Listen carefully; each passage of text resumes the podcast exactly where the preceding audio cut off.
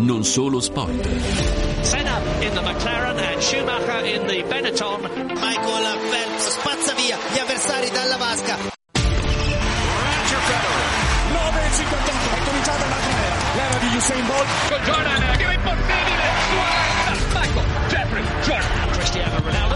Brilliant from, magnificent from Lionel Messi. Non solo sport. Il magazine sportivo. Per dare gioco di squadra. Fantastica Tania Cagnotto. Interno Valentino Rossi entra dentro, prende la corda. Ecco parte Patani, attenzione signori, quando questo ragazzo scatta non c'è niente da fare.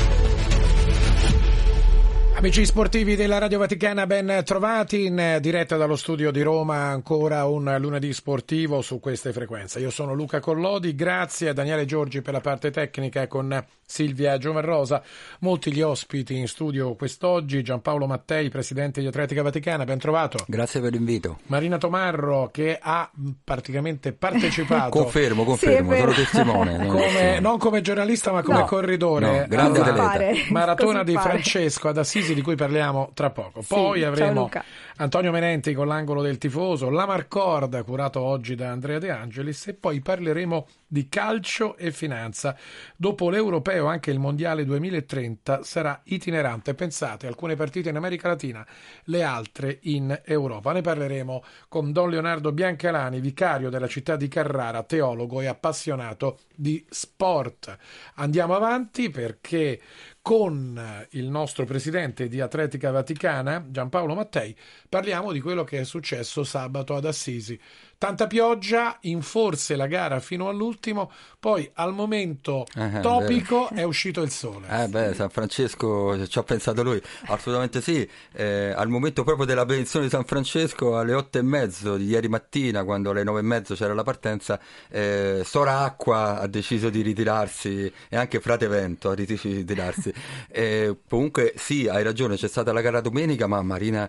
eh, che è stata una grande atleta, eh, devo dire, non è solo una collega della radio di Vaticano, News, è un atleta. È troppo Detto buono. questo, sono- eh, c'è stato lo stile un po' di atletica vaticana, non si va per correre e basta, perché sono stati tre giorni di pellegrinaggio sportivo dove la corsa è importante. Venerdì, Ma- sabato e domenica. Sì, ma non è l'unica cosa. L'incontro con i ragazzi disabili del- dell'Istituto Serafico, con, con- con la comunità dei poveri della casa Papa Francesco, che i frati minori convivono con i poveri, e momenti di preghiera, di spiritualità danno il senso ad una realtà sportiva legata a Papa Francesco. Andare semplicemente a fare attività sportive e basta non avrebbe avuto alcun senso, soprattutto devo dire in una città, Assisi, dove la guerra sembra ancora più assurda, perché vista da Assisi eh, lì c'è stata una grande preghiera per la pace, la guerra sembra ancora più incomprensibile probabilmente. Momento di incontro, momento di incontro spirituale ma sportivo, momento anche agonistico perché comunque la classifica finale parla di due atleti, se non vado errato. Assolutamente, sono andati, sono andati a premio due atleti, ma molti devo dire hanno corso con Sara, che è una ragazza sulla sedia a rotelle, quindi hanno rinunciato ad una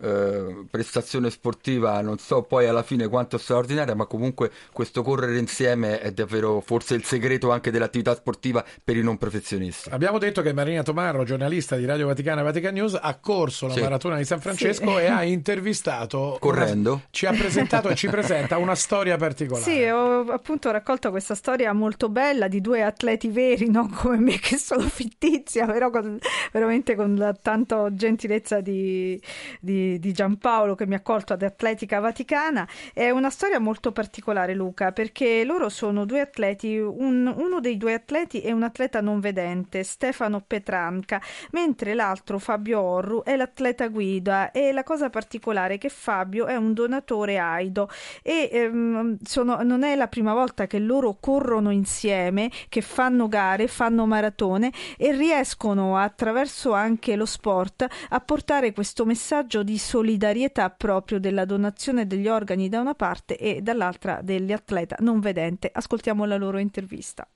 Allora, questo nostro progetto è partito da chiaramente la nostra grande passione che è la corsa e poi uniti dalla, dalla- da, da far sì che la- nostra- il nostro arrivo eh, fosse dedicato a un progetto come può essere un'associazione come può essere l'AIDO, anche per sensibilizzare eh, sia la- il donatore a far sì che si iscriva e sia anche per aprire una, abbiamo aperto anche una raccolta fondi per un progetto a favore sempre dell'Aido.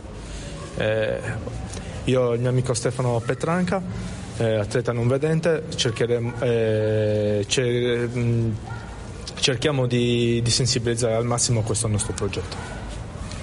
Ecco Stefano, perché hai deciso di partecipare? Cosa ti ha spinto a prendere parte proprio a questo progetto invece?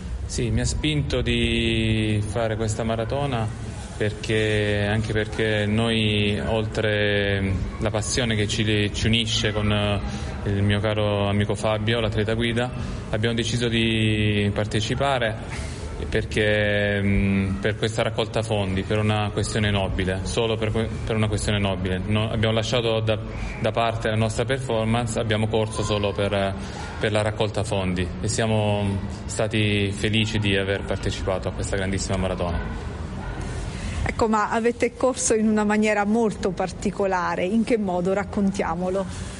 Vabbè, la nostra tipologia di corsa non, non ha grossi programmi anche perché abbiamo, non ci alleniamo mai assieme eh, a causa della distanza perché viviamo in due regioni diverse, però diciamo che eh, stabilizziamo sempre la maratona come un nostro viaggio, come un punto di incontro dove eh, poterci raccontare nostre, la nostra vita entrambi e darci la forza per, eh, per essere arrivati a questo bellissimo traguardo. Ed eravate legati con un cordino. Eravamo uniti da un cordino, uniti sì. Da un cordino. Esatto, sì, uniti da un cordino. Ed è quello che poi alla fine eh, fa sì che il viaggio sia sempre più bello. Nell'assurdo, eh, più arrivi al traguardo, eh, un po' pensi che sia dispiaciuto perché è finita la, la, il nostro bel viaggio. Stefano, quanto sono importanti questo tipo di manifestazioni anche per la sensibilizzazione delle persone? Sì, queste manifestazioni sono molto importanti perché quello che dico sempre io, lo sport è un diritto di tutti e come l'amico Fabio, in questo caso il mio atleta guida, se non ci fosse stato lui questa maratona non, non avrei potuto mai farla perché mh, l'atleta guida dona gli occhi e noi doniamo il cuore, per cui uniti da questo cordino, grazie a chi ci tende una mano, anche noi riusciamo a fare le maratone, eh, tutti gli sport e, e diciamo, sensibilizziamo per fare in modo che anche altri ragazzi che hanno delle problematiche possano fare dello sport, sempre chi, grazie sempre a chi ci tende una mano. Grazie per questa storia che arriva dalla maratona di Francesco ad Assisi, raccolta da Marina Tomarro. Una battuta finale con il presidente di Atletica Vaticana perché dalla maratona al padel dal 13 al 17 novembre ci sarà un incontro molto importante a Roma. È davvero un passaggio di testimone, la stessa stile dell'intervista che adesso abbiamo sentito di Marina a questi straordinari atleti, questi sono veramente straordinari. Sì. Ecco. E a Roma faremo insieme all'ambasciata degli Stati Uniti presso la Santa Sede, vengono due campioni di padel un uomo e una donna appositamente degli Stati Uniti per passare delle giornate di padel inclusivo. Ci saranno ragazzi con autismo, eh, con sindrome di Down, po- alcuni poveri della Caritas, ragazzi sordi eh, dell'Istituto Sportivo Magarotti di Roma, ragazzi di Torbella Monaca, insieme a campioni di Promaci, tutti insieme per vivere un'esperienza di sport inclusivo, per dire che è possibile vivere lo sport anche in un'altra maniera. Quindi eh, il 14 novembre Circolo Villa Panfili dalle 16.30. Ne parleremo naturalmente non solo sport, grazie. grazie. al presidente di Atletica Vaticana, nonché giornalista dell'Osservatore Romano Giampaolo Mattei, ma è ora il momento di ascoltare il tifoso.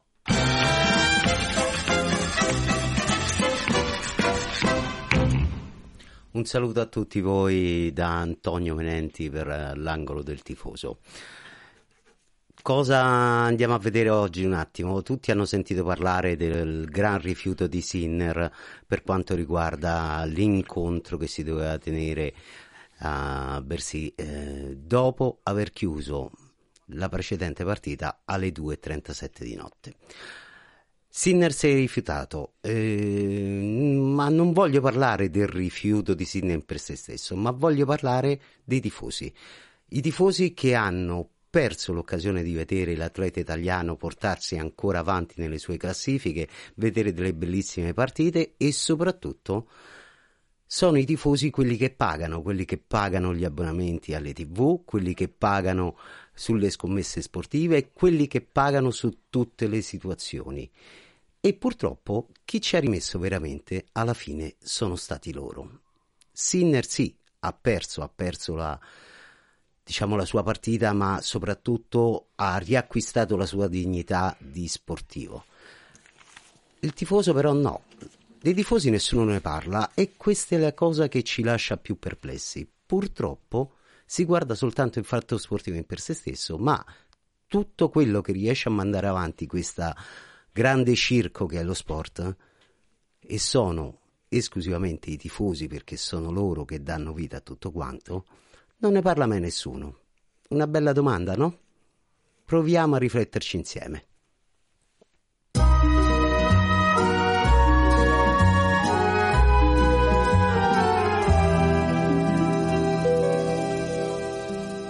6 novembre 1861 nasce James Naismith, il papà del basket 31 anni dopo avrebbe pubblicato le regole facendo nascere ufficialmente il gioco della pallacanestro, ma il 6 novembre del 1861 era lui a nascere ad Ottawa in Canada. Pastore protestante, insegnava al Springfield nel Massachusetts quando Luther Gulick, responsabile dell'educazione fisica, gli chiese di inventarsi qualcosa per far divertire gli studenti durante le noiose lezioni invernali di ginnastica.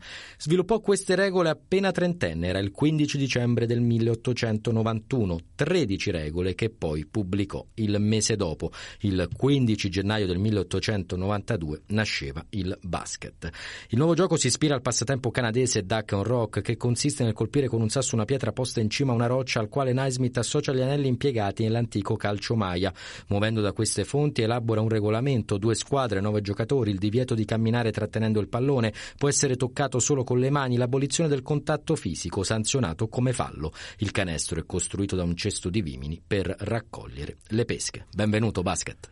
E grazie ad Andrea De Angelis che ha curato questo Amar Corda sul basket. Abbiamo ascoltato prima anche Antonio Menenti, l'angolo del tifoso, ma io in collegamento diretto saluto e ringrazio Don Leonardo Biancalani, vicario della città di Carrara, teologo e appassionato di sport. Don Biancalani, grazie. Grazie a voi e a tutti gli ascoltatori e le ascoltatrici.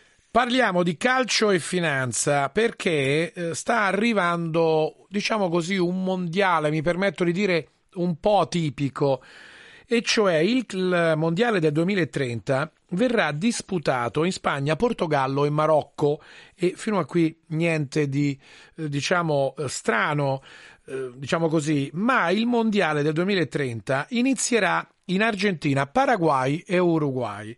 E qui c'è il primo problema perché noi giocheremo le partite nell'estate, nell'inverno, scusate, del Sud America e nell'estate dell'Europa e del Marocco, che certamente siamo già eh, con un caldo africano più accentuato. Quindi questo diciamo è una prima annotazione. Poi ci sono le questioni logistiche, lo abbiamo ricordato, questioni ambientali, il fuso orario, il clima. Insomma, Don Biancalani, si va verso un po' un, un, un calcio che rende finanziariamente, ma che rischia poi di mettere a dura prova società, televisioni, sportivi e tutti quanti.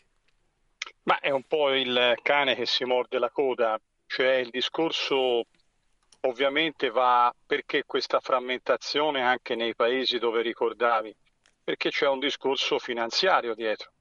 Di conseguenza anche le società che protestano e hanno i tesserati però ricevono diversi denari da tutto ciò, quindi si è creato un grande circo mediatico dove c'è la dittatura della televisione, delle televisioni che impongono al calcio delle cose diciamo un pochino particolari, ecco, un pochino comiche e che, che portano a questo. Don Biancarani, tra l'altro anche il mondiale del 2026 si giocherà in, uh, negli Stati Uniti, Canada e Messico. Anche qui può valere lo stesso discorso.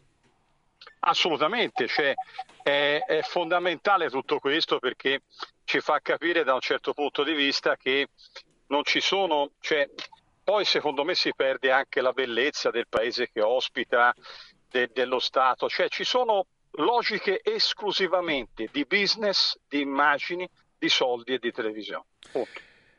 Mattei.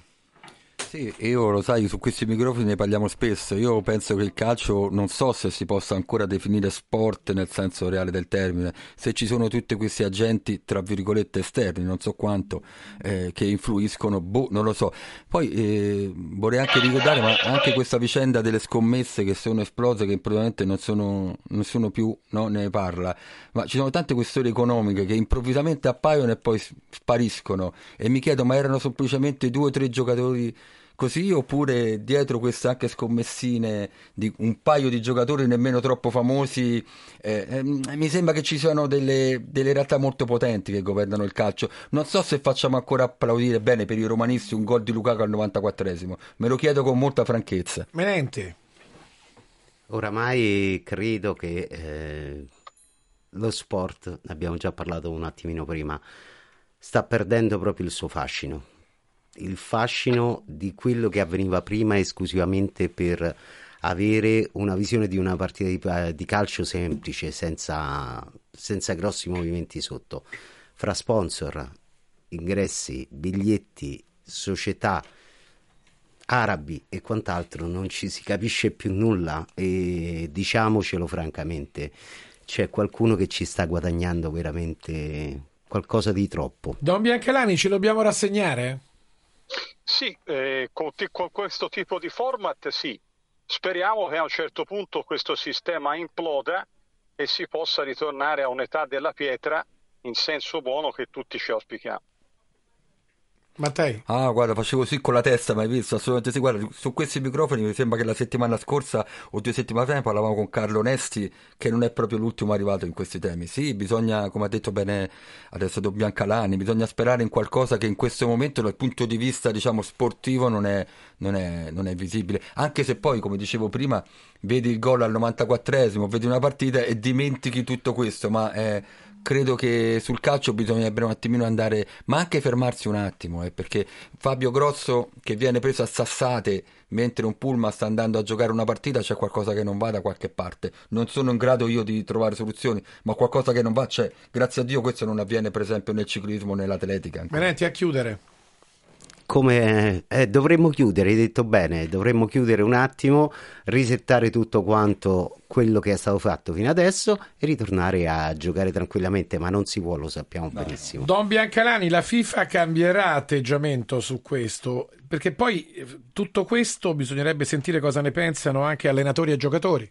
Ma la FIFA farà il suo corso e chiaramente influenzerà molto le, le altre sorelle confederali, vedi la UEFA, eccetera.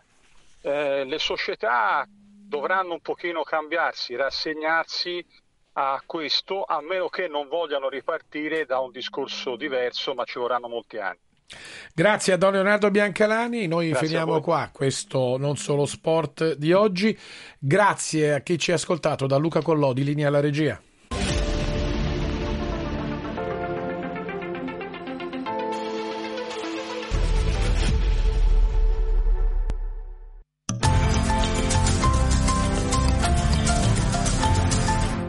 Roma città. Ascolta il canale italiano di Radio Vaticana su 103.8 FM.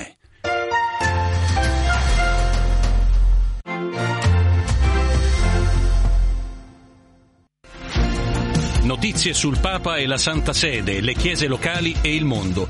Multimedialità in 40 lingue, social, web radio, podcast. Questa è Radio Vaticana, Vatican News.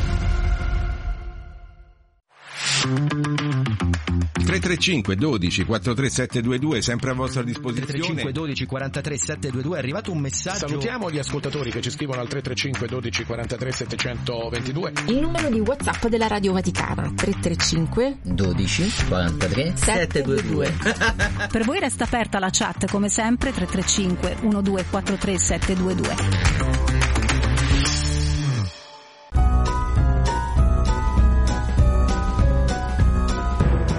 Indovina chi viene a pranzo. In onda tutti i giorni alle 13.30.